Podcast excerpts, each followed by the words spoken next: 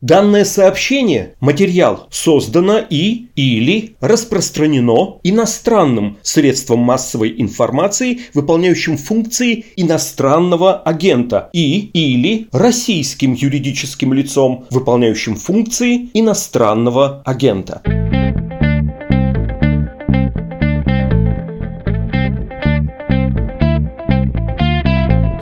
Здравствуйте, это подкаст «Медуза». Он называется «Что случилось?», посвящен новостям, которые долго остаются важными. Здесь Владислав Горин, это я и политолог, международник Павел Лузин. Павел, привет. Привет, Влад. Боюсь, что я тебе предложу несколько порочный жанр разговора сегодня. Попрошу объяснить Владимиру Путину и заодно нам всем кое-что про блок НАТО и про то, как ему можно, а как нельзя противостоять. И нельзя не в моральном смысле, а в смысле неэффективно. Не стоит так делать, потому что это не работает последние дни. Только и разговоров было, что снова про расширение условного Запада на условный Восток, и Путин на расширенной коллегии МИД про определенное напряжение на границах, которое нам выгодно говорил, и потом вот на днях буквально на инвестфоруме «Россия зовет» он говорил про подлет ракет к столице нашей Родины, что это столько-то минут составляет, и, в общем, пугал нас этим. Лавров говорил про Киев, там формулировки типа «выражу мнение, что нынешний киевский режим все-таки не пойдет по пути Михаила Саакашвили. И, в общем, ну, по большому счету угрожал, да, сценарием Грузии восьмого года. Лукашенко даже сказал, что мы тут с Россией готовы вместе против Украины воевать. Фантастическое количество заявлений, и, наверное, венчает все это Стотенберг, генсек НАТО, и его ответ, а также ответ Зеленского, приглашением зарубежных армий, НАТО, законопроект такой внесен в Раду на территории Украины, будут учения. Давай со всем этим разберемся, кое на чем остановимся по подробно, но сначала без иронии спрошу. Вот эта напряженная ситуация, это же вовсе не означает, что кто-то собрался воевать, что горячей-то фазы не будет на самом деле, да ведь?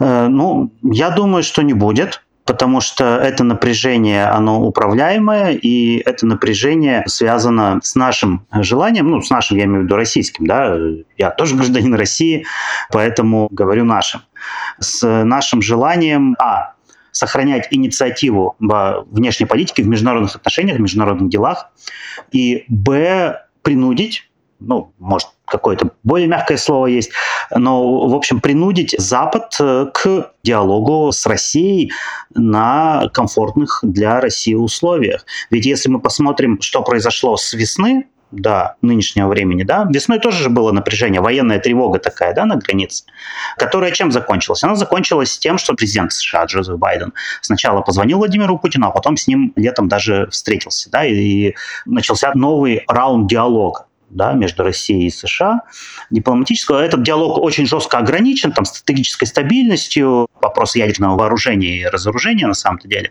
Но так или иначе диалог начался. Если мы вспомним, что было до весны 2021 года, то, в общем-то, новая американская администрация России какого-то особого уважения не выказывала.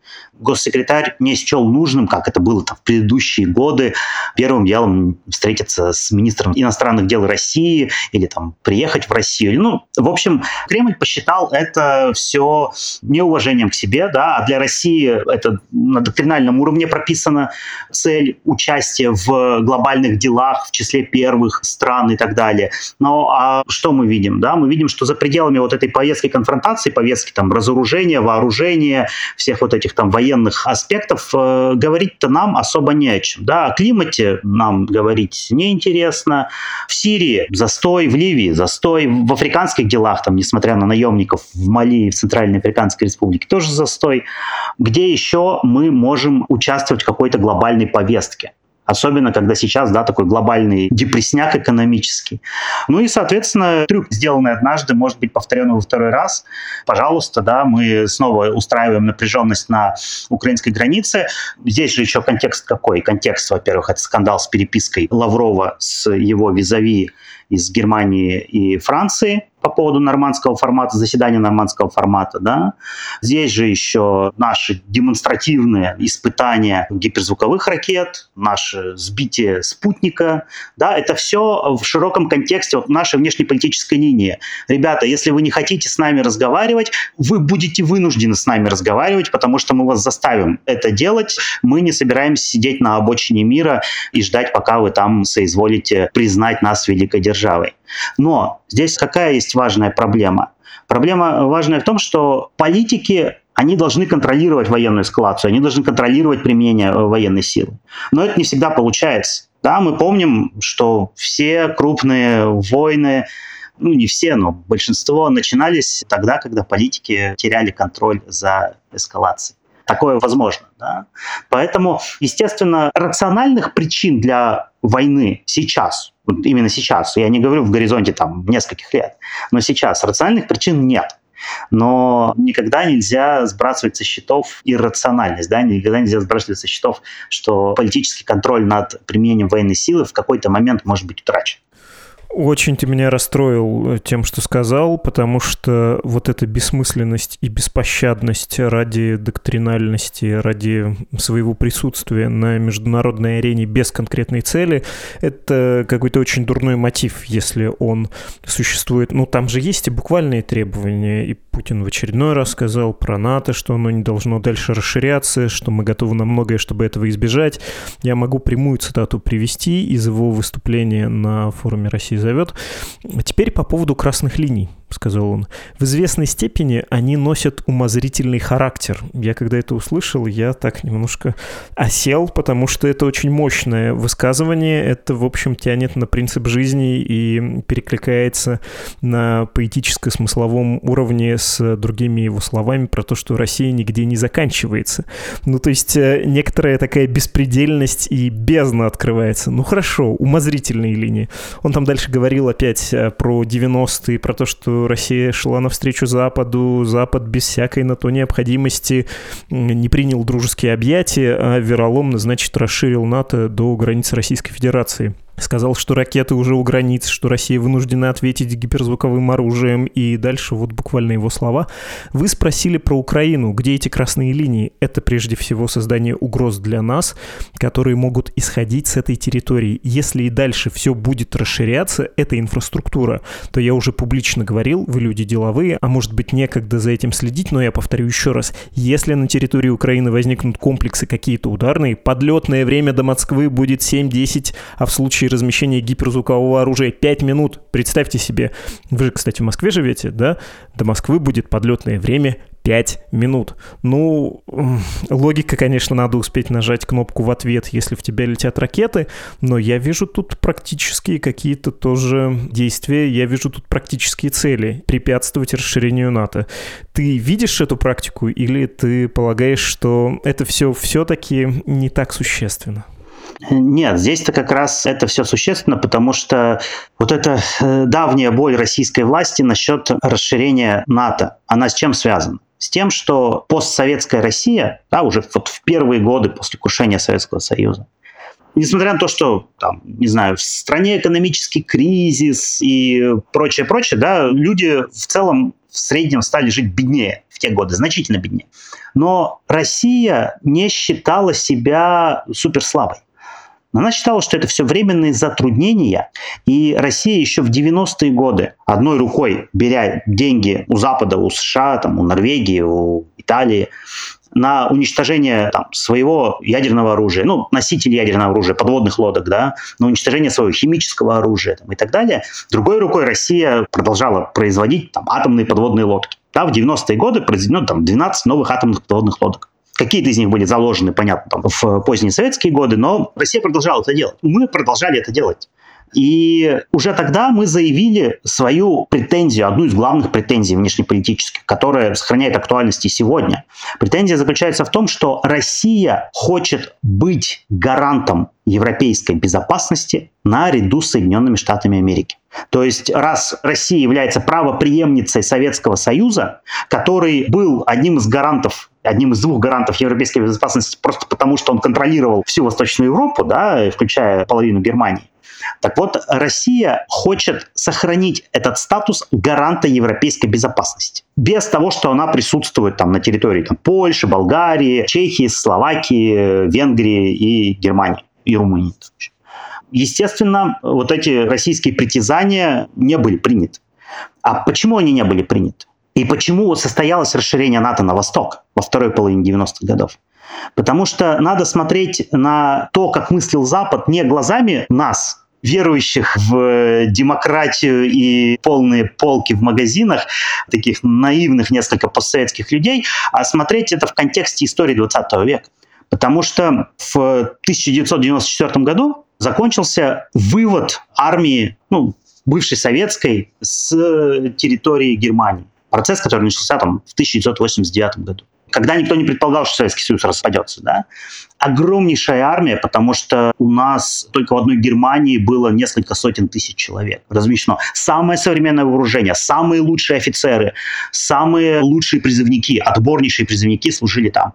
И в Афганистане советская армия была в целом довольно успешна с точки зрения именно военных действий. Советская армия была довольно успешна, и во многом этим военным действием руководили люди из советской группы войск Германии. Так вот, эта армия ушла и растворилась. Там кто-то уехал в Беларусь, потому что значительная часть офицеров из Белорусской ССР бывшей были. Огромная масса украинских военнослужащих. Да? Кто-то уехал в Россию, кто куда. Там же еще была проблема, что вывод советских войск там, из Германии планировался в Туркестанский военный округ. Когда Советский Союз распался, никакого Туркестанского военного округа не было уже. Куда это все делось?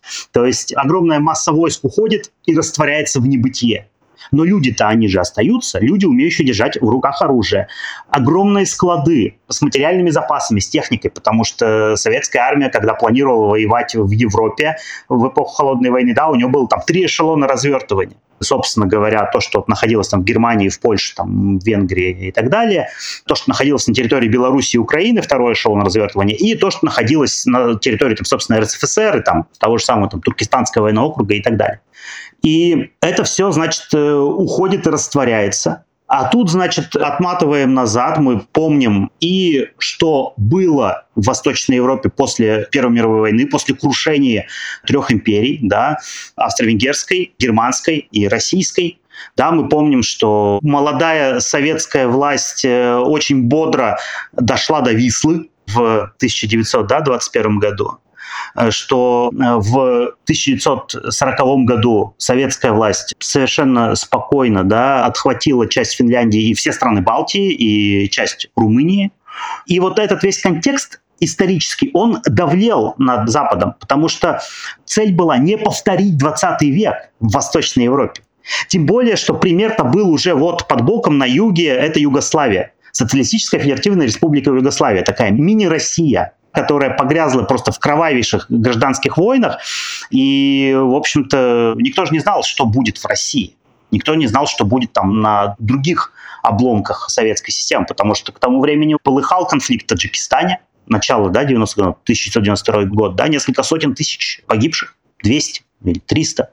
Полыхает э, Нагорный Карабах, грузино-осетинский конфликт, грузино-абхазский конфликт. И во всех этих конфликтах участвует Россия. Ну, так или иначе. Там, где-то политически, где-то и оказывает военную помощь, э, как, например, в грузино-абхазском конфликте. Откуда Шамиль Басаев, собственно говоря, да, взялся на исторической арене. Ну и потом Чечня, естественно.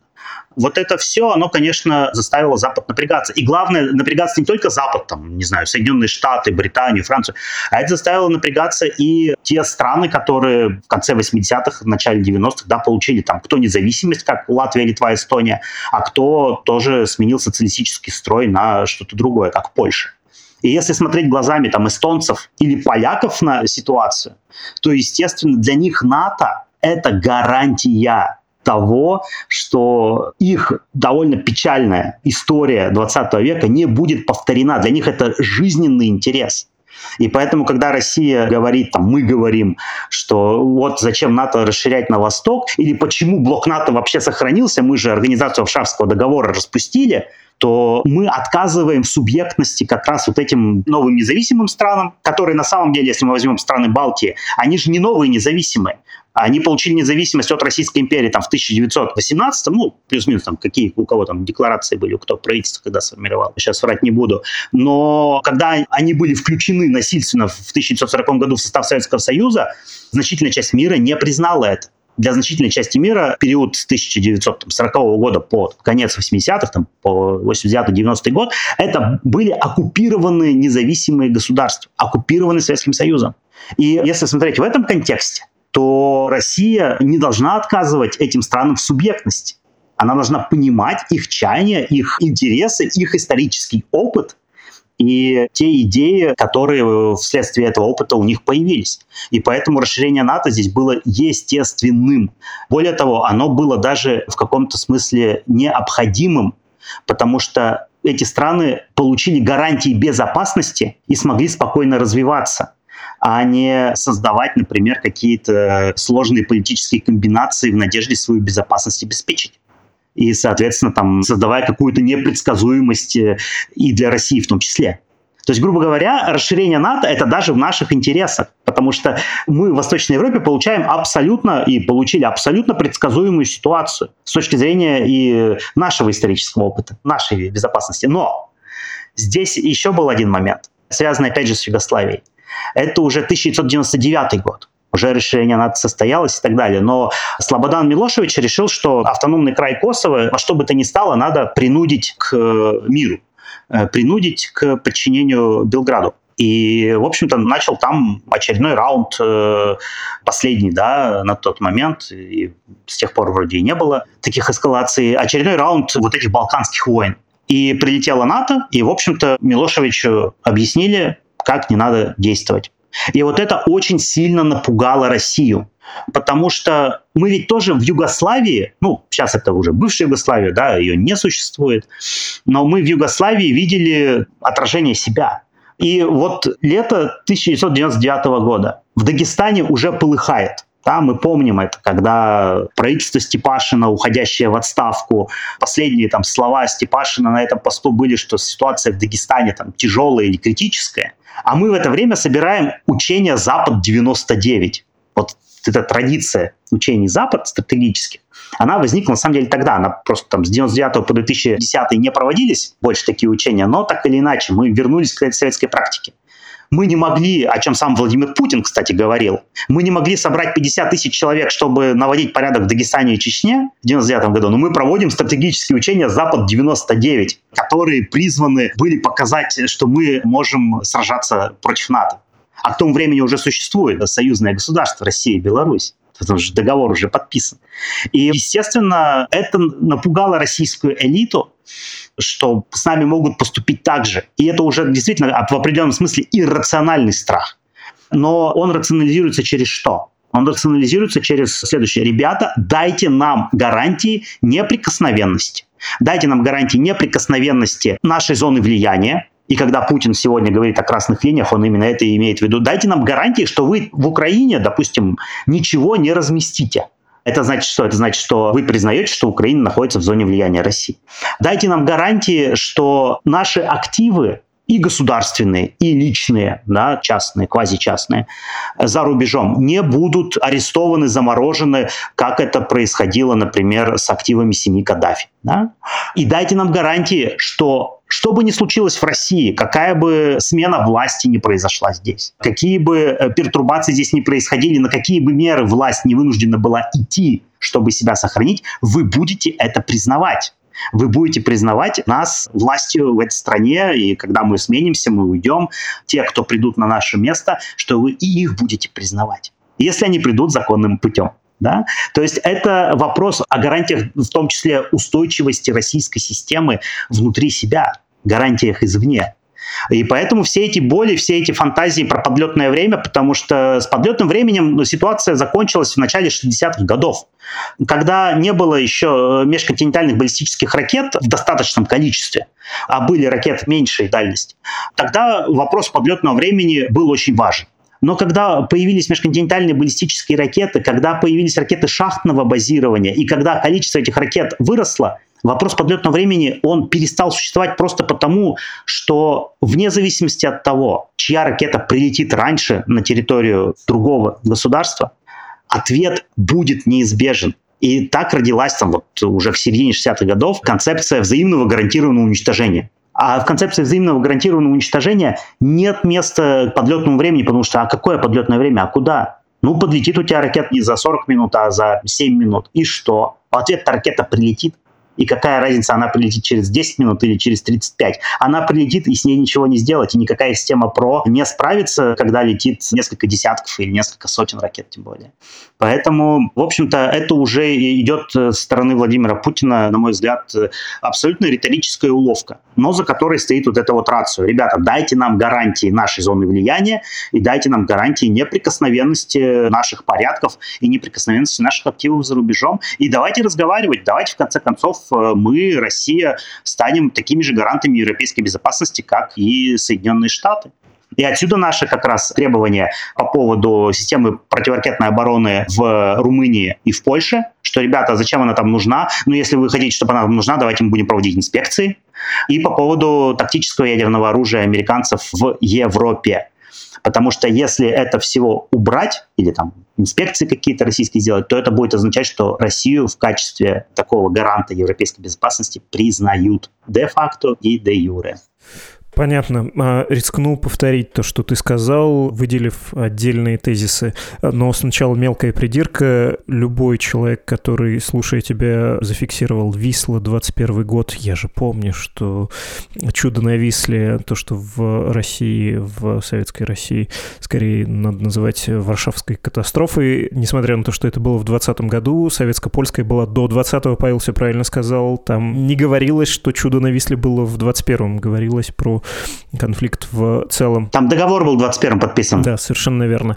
Это что касается придирок. Основные мысли, несмотря на то, что мы тут видим разговор про красные линии, про время подлета и про все прочее, это договор о гарантиях в самом широком смысле и зон влияния, и политические гарантии, в том числе для элиты на Западе. Важный принципиальный момент. Не нужно жить в реалиях 20 века, глядеть на географическую карту и прикидывать, вот если граница России и ее зоны влияния сдвинется сильно на запад, тогда закроется вот эта вот равнина, по которой так здорово и быстро ходят танки. Нет, танков, скорее всего, не будет. Не нужно вот э, в игру стратегии играть в реальной жизни все намного сложнее. Система гарантий и влияния, она тоже сложнее, не только на карте нарисована. Хорошо, зафиксировали. Про Украину нужно уточнить и про вот эту субъектность. Ты, конечно, рассуждаешь в духе генсека НАТО, который тоже любит э, сказать, что вот Россия там про какие-то сферы влияния, а мы это отвергаем, есть субъектность у этих небольших стран и так далее, и так далее. Я тебя хочу в логике Кремля спросить, ну фактически, почему бы оно не происходило? Наступление же происходит, мы чувствуем, как нас поджимают. Что мы должны тогда в ответ делать? И мы видим, что Китай, например, находится в такой же ситуации. Чего бы там ни говорили, формируется недружественное кольцо. Вот последний этот альянс Австралии, Великобритании и Соединенных Штатов. То же самое. Запад на нас давит, он сжимается кольцом. Мы должны как-то отвечать. Как отвечать? Ну, во-первых, Запад на нас особо не давит сжиманием кольца, потому что даже та инфраструктура, которая в Балтии появилась после 2014 года, военная, потому что развернуты передовые батальоны членов Альянса да, в странах Балтии, которые служат таким живым щитом на случай, если Россия захочет повторить Новороссию только в Балтии, Новобалтию. И там та инфраструктура там, противоракетной даже обороны, которая там в Румынии и в Польше, которая сейчас строится, она абсолютно не приспособлена для проведения наступательной операции против России. То есть вот в эти там, системы противоракетной обороны на каждом объекте, вот в Констанции в Румынии, вот сейчас в Польше строится, там 24 противоракет. И в эти системы не впихнуть никакие там агавки. Их туда не впихнуть. Технически, по габаритам, они туда влазят. Но сами ракеты не приспособлены для запуска с Земли по наземным целям. Почему? Потому что а какая система наведения? А откуда она там возьмется? Наземный томагавк был, он был с ядерным оружием, он по конструкции был другой. Он по форме был такой же, как вот нынешние томагавки, но наземный ядерный томагавк, который был уничтожен по договору 1987 года о ракетах средней и меньшей дальности, он был внутри другой. И э, засунуть томагавки нынешние в эти комплексы, это бессмысленно. Это неприменимо становится. Ну и даже вспоминаем войны, там, начиная с иракской кампании 1991 года, иракская кампания 2003 года, вспоминаем нанесение ударов коалиционных по химическим фабрикам там, Башара Асада э, несколько лет назад, по Ливии, да, по Каддафи, по войскам Каддафи нанесение ударов. Мы видим, что в каждой из этих операций расходовалось ну, в отношении Сирии там до сотни ракет, в отношении там Ирака там несколько сотен ракет. Ну, даже если было бы возможно засунуть в Констанцу 24 томогавка и запустить их оттуда, и что эти томогавки дадут? 24 томогавка. У нас ракетная бригада в Черняховске, в Калининградской области, причем с ядерным оружием, с тактическим у нее вот на борту столько ракет находится, плюс еще на перезарядку комплект ракет идет.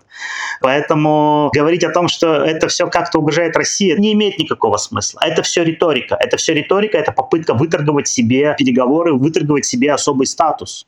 С Китаем другая ситуация, потому что не надо забывать, что это Китай на карте, да, кажется, вот, альянс дружественных стран, но посмотрим, какая экспансия Китая в мире и в той же Африке, и сколько сочувствующих Китаю среди европейских политиков и там, чиновников, сколько сочувствующих Китаю среди австралийских политиков и чиновников. То есть у Китая помимо физического присутствия там в мире в виде там компаний, активов и каких-то там военных баз, э, некоторого их количества, у Китая огромное неформальное влияние, неформальные связи, огромное воздействие на теневые финансовые потоки в мире, включая криптовалютные, кстати ну, насколько я знаю, я в эту тему глубоко не копал, но говорят, что есть китайский фактор во всех этих делах.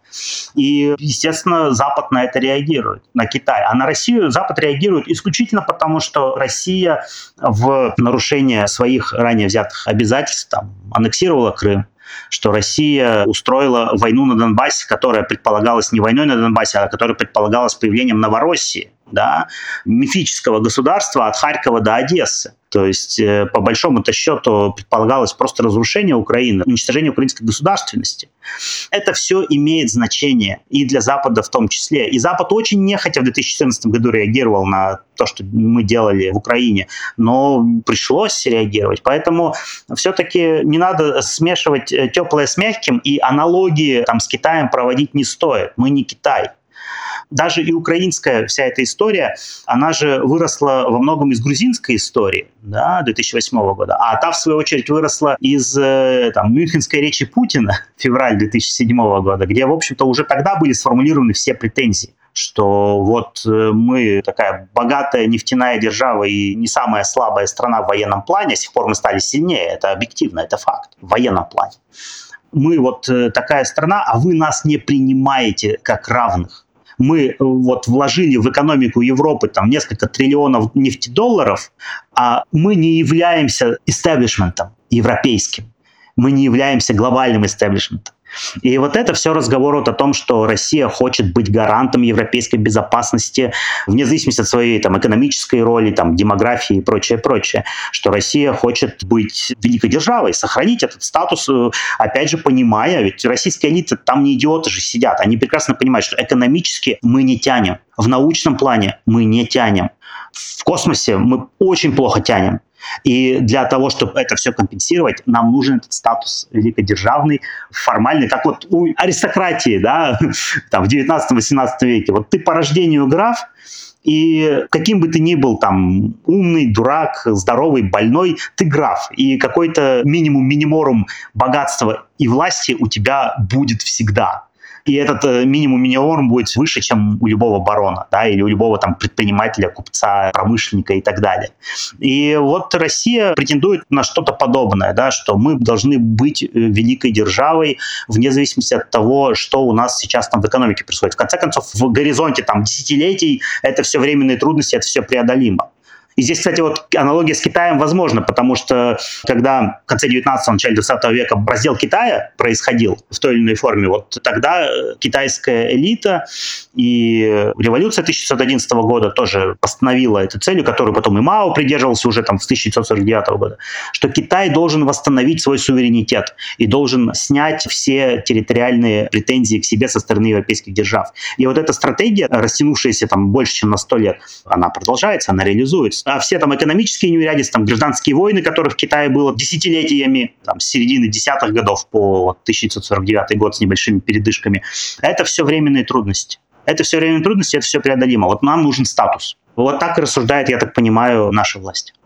Хорошее сравнение с аристократией и с э, графским титулом, в том числе, чтобы тебя лично не потащили куда-нибудь судить, и еще ты, может, не доживешь до суда. Конечно, тот же самый Милошевич, никто не хочет позорно сидеть э, под э, телекамерами в каком-нибудь суде международном. Никто не хочет. Хорошо, жанр «дай совет президенту Путину» не очень удался, но сделаю последнюю попытку. Если бы те цели, о которых ты говорил, были достижимыми в том ключе, который желает Кремль, как надо было бы действовать? Может быть, он сейчас, в общем, и действует оптимально, и ничего лучше придумать нельзя, или ты видишь какой-то другой сценарий? Вот такой замах, да. Кремль сейчас действует оптимально с точки зрения сохранения того баланса внутреннего, внутрироссийского, который есть. Это очень консервативный подход. Почему оптимально? Потому что вот эта внешнеполитическая динамика, пусть она негативная даже, связанная там с военными тревогами и так далее, она держит в тонусе элиту. Потому что у нас очень сложная система. Она сложно устроенная. Это не султанат какой-то, это не осадитская там Сирия, это не каддафистская там Ливия. Потому что у нас одних государственных гражданских служащих и муниципальных служащих, да, там под 2 миллиона человек. И у нас силовиков, у нас ведомств десятки, сотни. У нас очень развитая система, институционально развитая сложно устроенная имеется в виду. И внешнеполитическая вот эта вся напряженность, она позволяет эту систему держать в тонусе чтобы она не расползалась. А почему она может начать расползаться? А потому что встает вопрос, а какой у нас внутренний план социально-экономический. Потому что если смотреть по действиям, там, особенно в тех сферах, которыми я занимаюсь, ВПК, у нас идет э, восстановление командно-административной системы. Не в полной мере, но частично у нас, по сути, происходит национализация секторов экономики. Да, у нас э, Магнит был частным, да, стал принадлежать ВТБ, а сейчас ВТБ выходит, или там, может, вышел за эти дни там, из пакета акций в пользу кого? В пользу зятя Лаврова. То есть у нас происходит перераспределение активов либо в пользу госкомпаний, либо в пользу нового поколения детей нынешней элиты. Хорошо, а это план. Но как это объяснить, как это продать, например, обычным гражданам вроде нас с тобой? А это не продается. И, соответственно, а как это продать тем же самым чиновникам, госслужащим, которые никогда не будут владельцами магнита? И там же тоже ну, вот эти там 2 миллиона человек. Не берем там силовиков, да, их там тоже какое-то количество. Как им-то эту идею продать? Что вы, ребята, тут пашете с внеурочными работами и по выходным и так далее, унижаетесь и прочее, прочее. Ради чего? Ради того, чтобы магнит от Галицкого перешел к зятю Лаврова?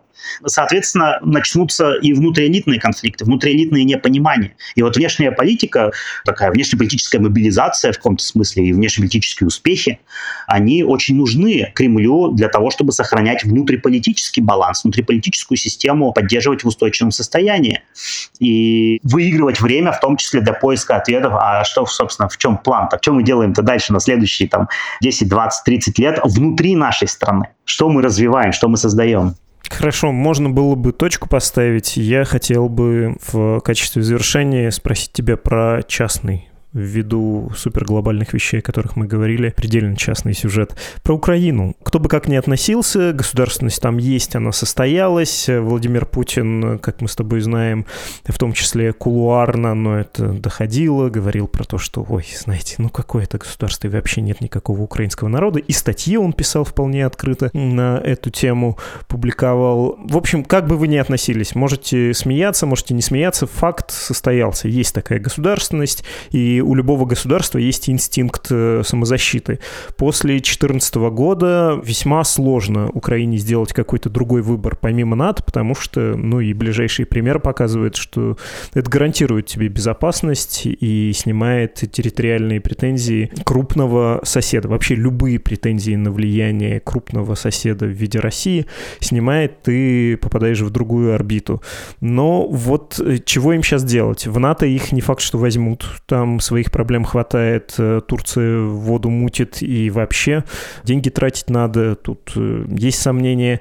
Жить в реальности до 2014 года с предельной симпатией, оплаченной углеводородами по отношению к России, ну вот как бы играть в такую немножко Швецию, что ли, мы с Западом и с Россией, а вообще нейтральные хотели бы зарабатывать, тоже уже невозможно, когда у тебя один регион изъят, а на территории пары других просто горячая точка, тут тоже так не получается. Чего им делать сейчас? Э, какой у них есть вариант? Ну, вот тут тоже ты много сразу сюжетов затронул. Во-первых, когда там Путин или кто бы то ни было из его окружения, там, Сурков, Патрушев, много сейчас авторов статей разных появилось, говорит об отсутствии государственности э, в Украине, там же тоже очень важный подтекст. Кстати, Путин его наконец-то там в июньской своей статье сформулировал очень четко. Дело не в том, что там считаем мы братским народом украинский народ или там белорусский народ, или не считаем. В Кремле, насколько я понимаю, это все риторика, они так не думают.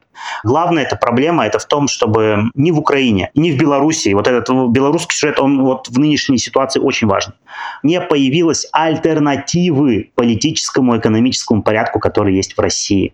Чтобы там не появилась позитивной социально-экономической динамики, чтобы, не дай бог, средний украинец там, или средний белорус не стал жить богаче среднего россиянина, потому что россияне смотрят на украинцев и белорусов, потому что у нас у многих есть родственники там особенно там в Украине. И для нас это референтные общества. И если среднего российского гражданина Польша и ее там экономические успехи не очень интересуют, и о Польше средний россиянин не осведомлен, то об Украине, о Беларуси средний россиянин осведомлен. И довольно неплохо. И поэтому, если там вдруг появятся какие-то альтернативы, особенно измеряемые деньгами, то тогда встанет вопрос уже у россиян по отношению к Кремлю. Ребята, а почему там лучше, а мы здесь живем вот так?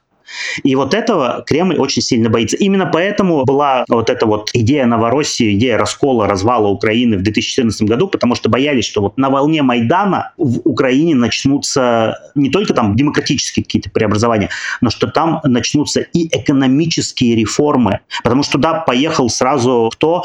Покойный, к сожалению, он в том же году умер, Кахабин Нукидзе автор грузинского экономического чуда эпохи Саакашвили. И если вот там появятся экономические чудеса, ну, мы знаем с тобой прекрасно, что чудес на самом деле никаких не бывает, что просто можно использовать э, имеющиеся да, экономические возможности, потенциал правильно, либо можно использовать, не знаю, на закупку новых э, Мерседесов для министерств, да, а можно на постройку школ, на снижение налогов. Там на еще что-то. Так вот, если там начнутся какие-то позитивные экономические преобразования, то это конец для Кремля. Это очень большой вызов. Но поскольку за 8 лет в экономическом плане Украина сильно лучше жить не стала, Кремль пока спокоен. Сейчас для Кремля, насколько я понимаю, важнее все-таки не украинский сюжет, он вторичен уже сейчас. Важнее сюжет Беларуси потому что Беларусь позволит, если получится выиграть эту долгую игру да, с Лукашенко, то есть мягко его убрать и прибрать к рукам там, Беларусь, не знаю, в виде дальнейшей интеграции союзного государства, либо там по армянскому сценарию, да, когда ключевая инфраструктура ключевые компании уходят российским компаниям да, в собственность, и плюс военная база или военные базы две, может быть. Вот тогда из Беларуси удобно давить и на Украину, потому что, получается, Украина с трех сторон окружена Россией, да, и на тот же Запад, на те же страны Балтии, потому что как раз Беларусь в этом плане гораздо более удобный плацдарм. И вот как раз разыгрывать с территории Беларуси вот эту вот карту пересмотра всех э, постсоветских наших отношений с Западом, пересмотра в пользу, естественно, российской власти. Поэтому какой бы совет э, украинцам, ну, я не тот человек, который должен давать украинцам совет, но в первую очередь, естественно, им надо бы все-таки взять ноги в руки, сжать волю в кулак и начать создавать свое экономическое чудо. Вот. А если бы ты, возвращаясь к твоему вопросу о том, чтобы я посоветовал Владимиру Путину, ну, опять же говорю, в данной ситуации им сложно что-то посоветовать, они сами заложники сложившихся обстоятельств, но отстать надо бы от Украины, насколько это возможно, по крайней мере, точно уйти из Донбасса и как-то решать вопрос с Крымом. Да, механизмы есть, инструменты международные есть для решения вопроса с Крымом без ущерба интересам России на самом деле. Там, тот же Совет ООН по опеке, если мы вспомним, и так далее. Это все существует, это все отработанные механизмы. И нам надо сосредоточиться на внутренних делах. Да, но внутренние дела, даже если отставить там в стороне вопроса демократизации, это все не так может быть и важно в данной ситуации для среднего россиянина, да, для среднего россиянина важнее его благосостояние, то надо расшивать узкие места для предпринимательской активности. У нас слишком много контрольных ведомств, у нас слишком много всяких надзоров, которые занимаются не тем и не туда. Нам надо заниматься системой образования. Она слишком зарегулирована, она слишком неэффективна. В нынешнем своем виде система образования, она просто гарантирует нам вторичность в глобальном мире в горизонте там 20, 30, 50 лет. Если мы сейчас начнем улучшать здесь ситуацию, то где-то лет через 20 мы получим совершенно другую страну. Опять же, ты заметь, я не произнес слово там, нам нужны там демократия, свободные выборы и так далее. Я говорю просто, да, экономика, свободный бизнес и образование. Я сейчас не говорю про то, что давайте честные выборы и прочее, прочее. Понятно. Иронично говоря, спросил я тебя про НАТО, а ты, значит, к каким-то мещанским, лавочным интересам нас привел, к каким-то частным. Возмутительно. Как будто не слышал Матвиенко про НАТО, то, что... НАТО создали лавочники. Ведь его, да. европейский капитализм рожден из лавочников и мануфактурщиков там с 15 века. А был еще период там, да, 11-12, тоже золотая эпоха. Поэтому без лавочников не будет э, никогда ни силы военной, ни статуса великой державы, если вдруг, да, я не знаю, там, скорее всего, большинство все-таки российских граждан хотят, чтобы этот статус был, поэтому без лавочников, без свободы предпринимательства не будет никогда силы и влияния в мире. Как будто ты заочно споришь с Валентиной Матвиенко про то, как она зашла в интернет и увидела мем, что русские в плохие времена превращаются не в беженцев, а бегут в военкоматы. Хорошо. Павел Лузин, политолог, международник. Спасибо тебе. Спасибо.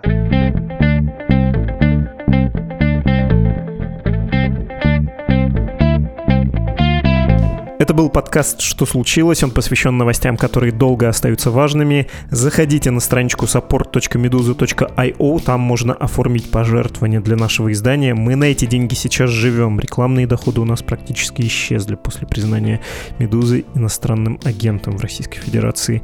Кроме того, призываю поучаствовать в новогоднем выпуске в последнем эпизоде года. Порядок будет такой.